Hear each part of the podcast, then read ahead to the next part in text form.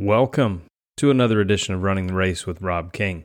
So glad that you're with us today as we continue through the book of Revelation. Just a reminder that this podcast is really verse by verse teaching uh, as we go through some uh, many different materials, but I use a lot of John MacArthur's New Testament commentaries and going through also a book called uh, Because the Time is Near. This is a book that explains Revelation. But most of these podcasts, I'm going through uh, commentaries by John MacArthur that I found extremely uh, helpful, uh, using some other uh, you know materials as I go along. But I just want to be very careful to give credit where credit is due. There was a moment where I thought, you know what, I should just name this podcast the John MacArthur commentaries verse by verse. But uh, want to make sure and give credit where credit is due. There is there is no new idea, by the way. Any teacher who's teaching through the scripture is not coming up with new creative ideas. It's kind of like your accountant. You don't want your accountant being really creative. No, this isn't about being creative. This isn't about a new revelation. This is about the history of the church. This is about uh, discovering through the study of language what the Bible actually means, what God intended when He said it. He intended something, he meant something. We can understand what it is. John, of all of the teachers of Scripture, uh, the Apostle John is concerned, I would almost say consumed with knowing the truth. He writes his gospel so that we would know who the Messiah is. We would know Jesus and believe in him and understand salvation. And then first John is filled with knowing that you are saved. How do you know that you're saved? He wants you to know. And then Revelation is written so that we would know these things that are going to happen. So there's no new, there should be no new teaching really under the sun. Every teacher is using resources, and I want to make sure and give credit where credit is due. These are not original ideas, nor is that the purpose at all. The purpose is to properly interpret Scripture. Okay, enough. You can open your Bibles to Revelation chapter 6. We're going to do verses 9 through 11, Lord willing, today. And let me begin this way God is other. God is other. This is a, a great challenge that we live with as human beings. We think we are the center of the universe. And then we create a God in our own image. But we are not God. God is not you. You are not a little God. Even there are Christians, supposed Christians, uh, who will believe in the fact that, they, well, since they've accepted Christ, now they are just little gods. We are not God. We are human. God is in heaven and he does what he wants. This is a great problem for us. It, this is this is going to make sense as we go into uh, what we're going into in chapter six in Revelation. But we just love our so-called free will, don't we? I mean, when you talk to people, they they just talk about, well, we have a free will and God's given us a free will, and okay, if you're so free, then stop sinning. Oh wait, you can't. You you you aren't free to stop sinning. You can't keep, you can't make yourself holy. Are you really free? But we hate the idea uh, naturally that God would have a free will. Think about that for just a second. In truth, we don't understand the depth of our own sinfulness. We don't like to be reminded of that, by the way. That's the most difficult thing in, in, in, in, telling someone the gospel is for them to understand not just that they're a sinner, we get that, but the depth of their depravity, the depth of our own depravity. We don't understand the height of God's glory, and we don't want to hear about the depth of our depravity. and we, we definitely don't feel like God should be able to judge us or do anything about the depth of our depravity when it really comes down to it. That, we, that this is this is the most difficult doctrine. I, I recently heard a fantastic message by John MacArthur called "The Most Hated Doctrine," and the most hated doctrine is the doctrine of the total depravity of man. That is the 100% inability to ever save ourselves. We are dead in our trespasses and sins. And we cannot do any, I mean, obviously, a dead man can't do anything to revive themselves. Jesus shed some light on this when he talked about the parable of the vineyard, among many other things. But basically, the vineyard has an owner uh, who is God, and uh, in the in the in the story in the parable, and those who are overseeing it were evil, and eventually the owner judges all of those who are those evil caretakers of that vineyard. So I'm beginning today just by reminding us this is really great news for the believer, right?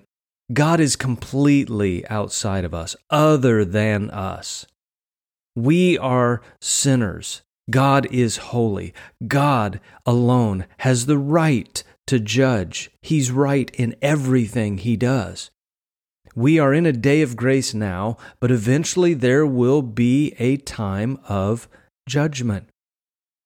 And the judgments of the tribulation, if you recall, they began with those four horsemen. And now the fifth seal is about to be opened, which really marks the middle of the tribulation. So here's what it says Revelation 6 9 through 11 says this When the Lamb broke the fifth seal, I saw underneath the altar the souls of those who had been slain because of the word of God and because of the testimony which they had maintained.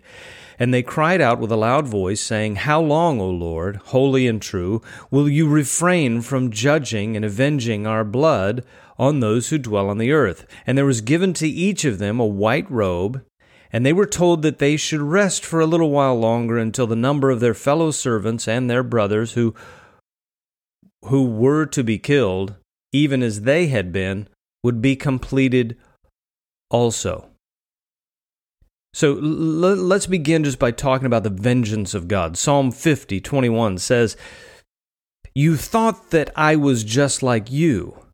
I will repu- reprove you and state the case in order before your eyes.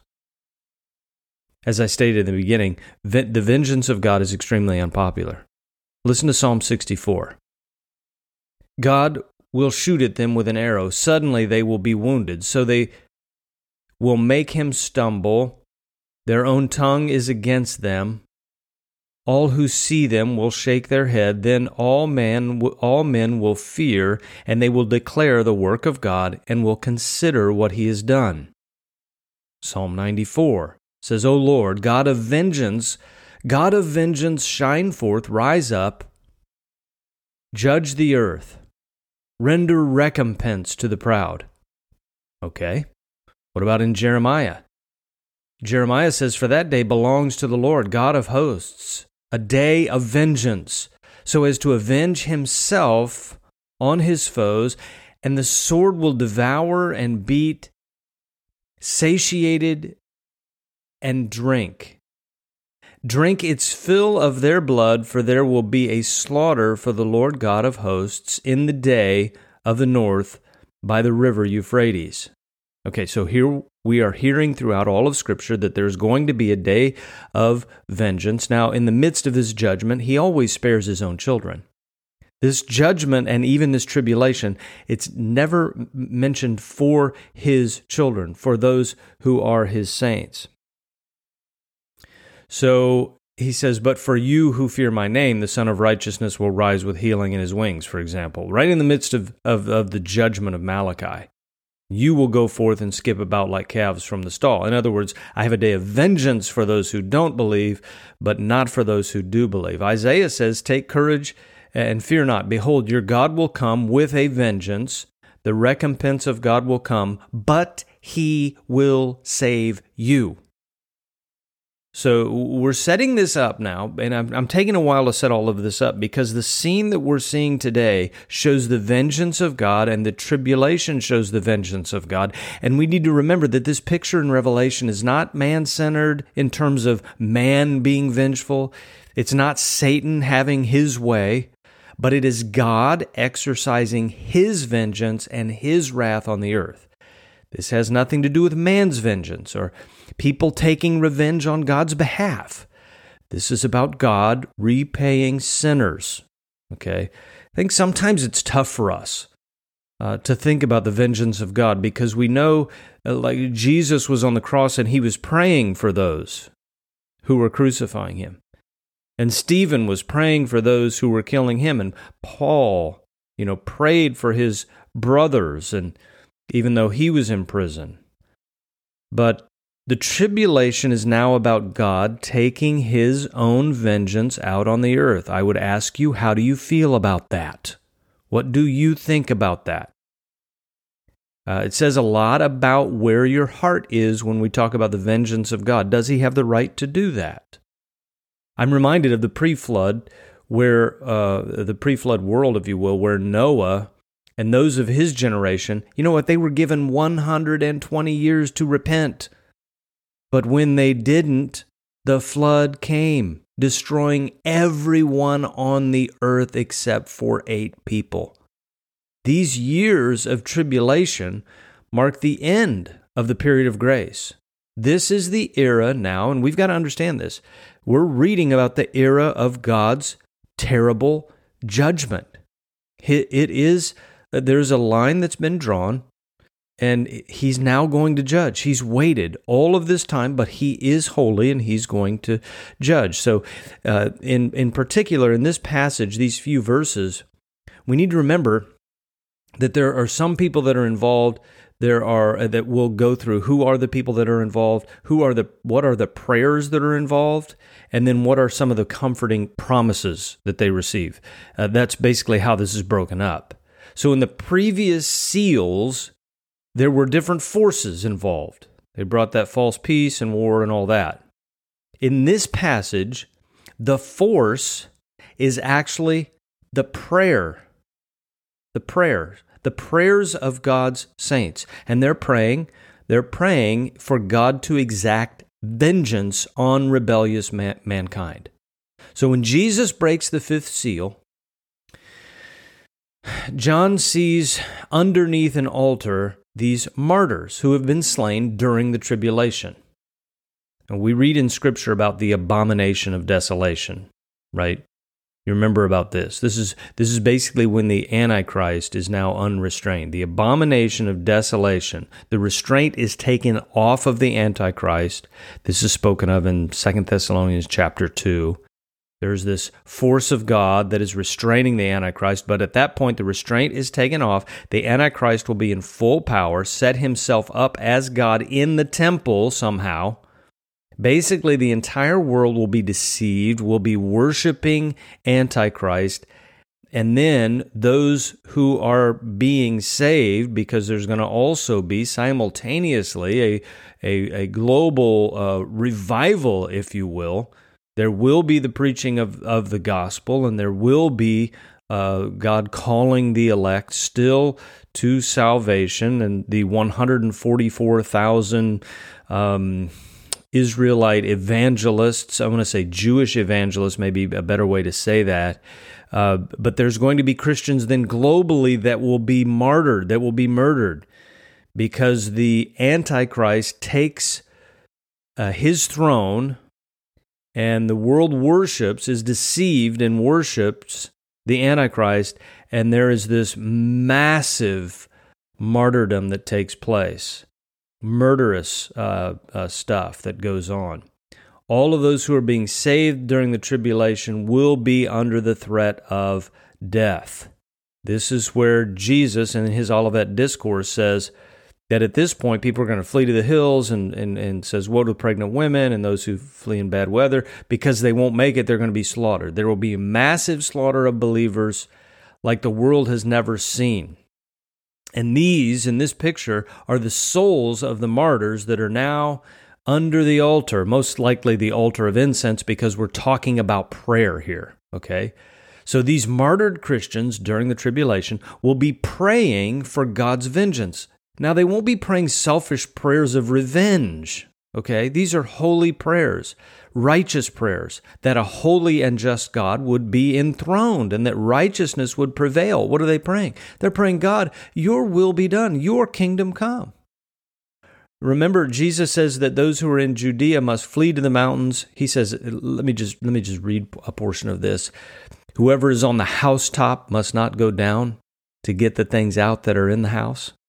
Whoever is in the field must not turn back to get his cloak. But woe to those who are pregnant and those who are nursing babies in those days. But pray that your flight will not be in the winter or on the Sabbath. For then there will be a great tribulation, such as has not occurred since the beginning of the world until now, nor ever will. Unless those days had been cut short, no life would have been saved. But for the sake of the elect, those days will be cut short.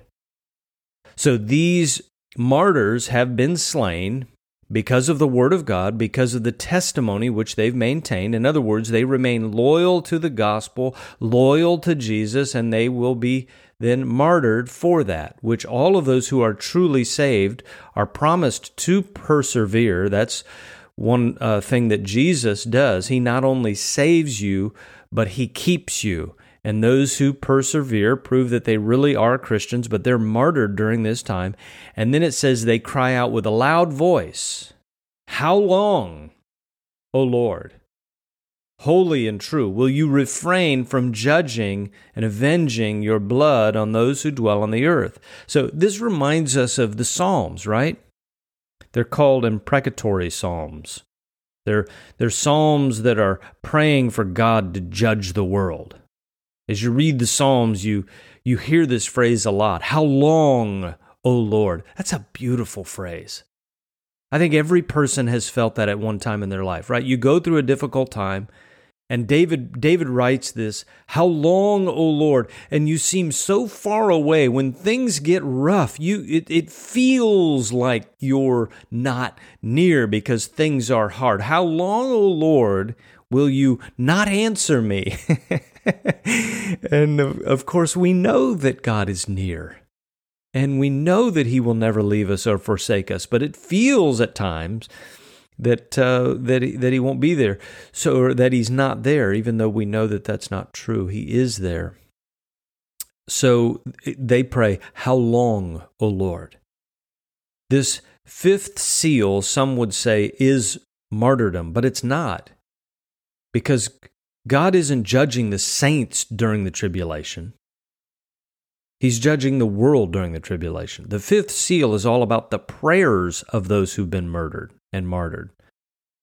And these prayers are not about, uh, it's not selfish prayers that they're crying out to God for their own spiteful revenge, but they're prayers towards God about bringing about His righteous throne. How long, O Lord? Set your throne up, right?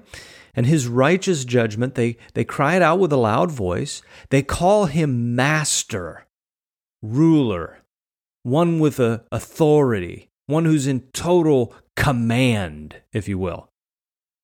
This is this is said with strong emotions. They would cry out, of course, with strong emotions. And we need to be reminded that when God's judgment comes, it would be inappropriate to pray for grace. Do you, do you hear what I'm saying here? It would be inappropriate to pray for forgiveness because this is a time of God's judgment. So the appropriate prayers during the times of God's judgment is a holy retribution from Almighty God. Be enthroned, O Lord. Have your way, O Lord. Jesus teaches us to pray, Your kingdom come, Your will be done. In other words, when Jesus, uh, let's see, not the Lord Jesus, but when God in the Old Testament tells the people to take the land, it's not time to sit back and pray about to pray about whether they should or shouldn't, or to, to pray for those who are in the land. Just obey. God give us victory in the land. When the Lord, when the Lord God says, uh, sit back and wait, it's not time for us to pray another way. It's time for us to sit back and wait. When when God says don't go, don't go. and when he says go, it's it's time to go. I'm, I'm saying this because what's most important is not what we want, um, when we want it, when we pray. See, when we pray, we're actually lining up with what God wants and what God is doing. We pray, Lord, your will be done, your kingdom come.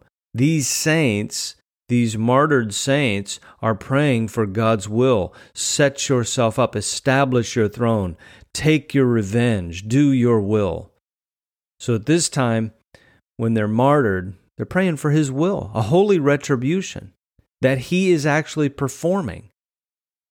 By the way, as they're praying this to Jesus, they're noting that he is holy and true and that he's the Lord, and they're obviously recognizing his deity, as has been noted throughout all of this scene so far. Jesus Christ is not just a good teacher, Jesus Christ is God. So they're praying. Then they're given this sweet, comforting promise from the Lord. And then symbolically, they were given a white robe. It's symbolic of their eternal righteousness that we'll all have when we're in heaven. This is what we're going to be given when Christ returns. His saints, uh, when he raptures the church, we, we spend uh, eternity with him in heaven, even. He's given us righteousness. Then he gives them this wonderfully kind word that they should rest for a little while longer. MacArthur notes that this is not a rebuke for their impatience, it's just an invitation to peace just a little while longer while my will is unfolded. My, my timing and my will is done. Just rest a little while longer. It's going to be about, you know, three and a half more years. This is the midpoint of the tribulation. And, and, he, and he's saying, wait a little bit longer.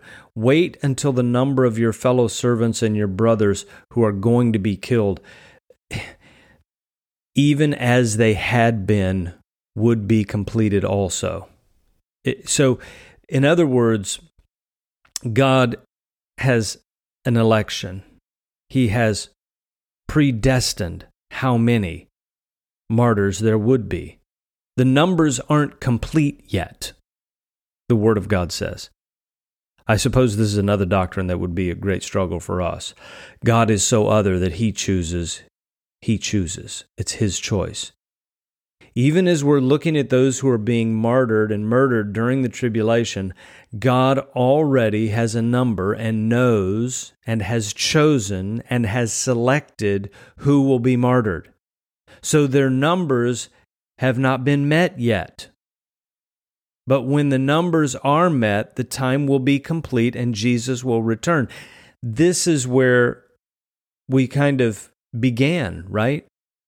These things that are happening are all set in motion by a sovereign and holy God.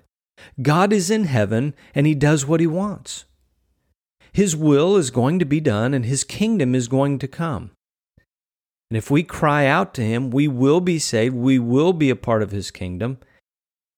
And as we pray, we can also realize that our prayers are powerful because although God is sovereign, he uses the means of our prayers to bring about His will. Isn't that something?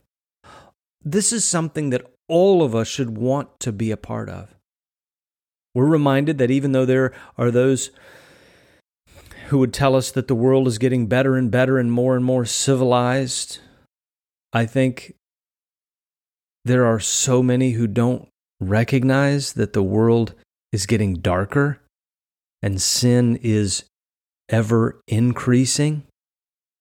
I know the political correctness around us tries to rewrite history and right all of the wrongs of the past and make us make us feel like we'd never repeat any historical atrocities that we've seen in the past 100 years.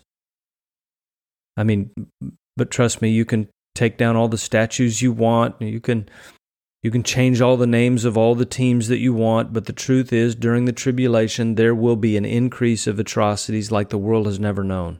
Men's hearts are still dark. Humanity will prove once again how depraved we really are, but God will remain holy and he will exact his vengeance and will eventually return for the establishment of his holy kingdom. Now, what Jesus teaches us is that we need to be ready. We need to live lives that are holy, blameless by His power, by His righteousness, lives of prayer, lives of dedication to Him, lives engaged in the church that Jesus Christ established for our good. We need to be ready with an answer for those who ask us why we have such a great hope. We need to be ready and watchful in our lives because this reality that we're studying in Revelation is going to come to pass according to God's word and His will. He is in heaven, He does what He wants, He will have His will. So, Father, we ask you today that you would, by your grace, keep us holy. I pray that those who are listening to the podcast who don't yet know you would cry out to you, Father, asking for forgiveness of their sins, if it would be your will that they would be saved. Save those that you are drawing to yourself by your Spirit. God, keep us holy, filled with hope as we watch and wait for that glorious day of your return, uh, the rapture of your church. We pray, Father, as John prayed, even so, come, Lord Jesus. Amen.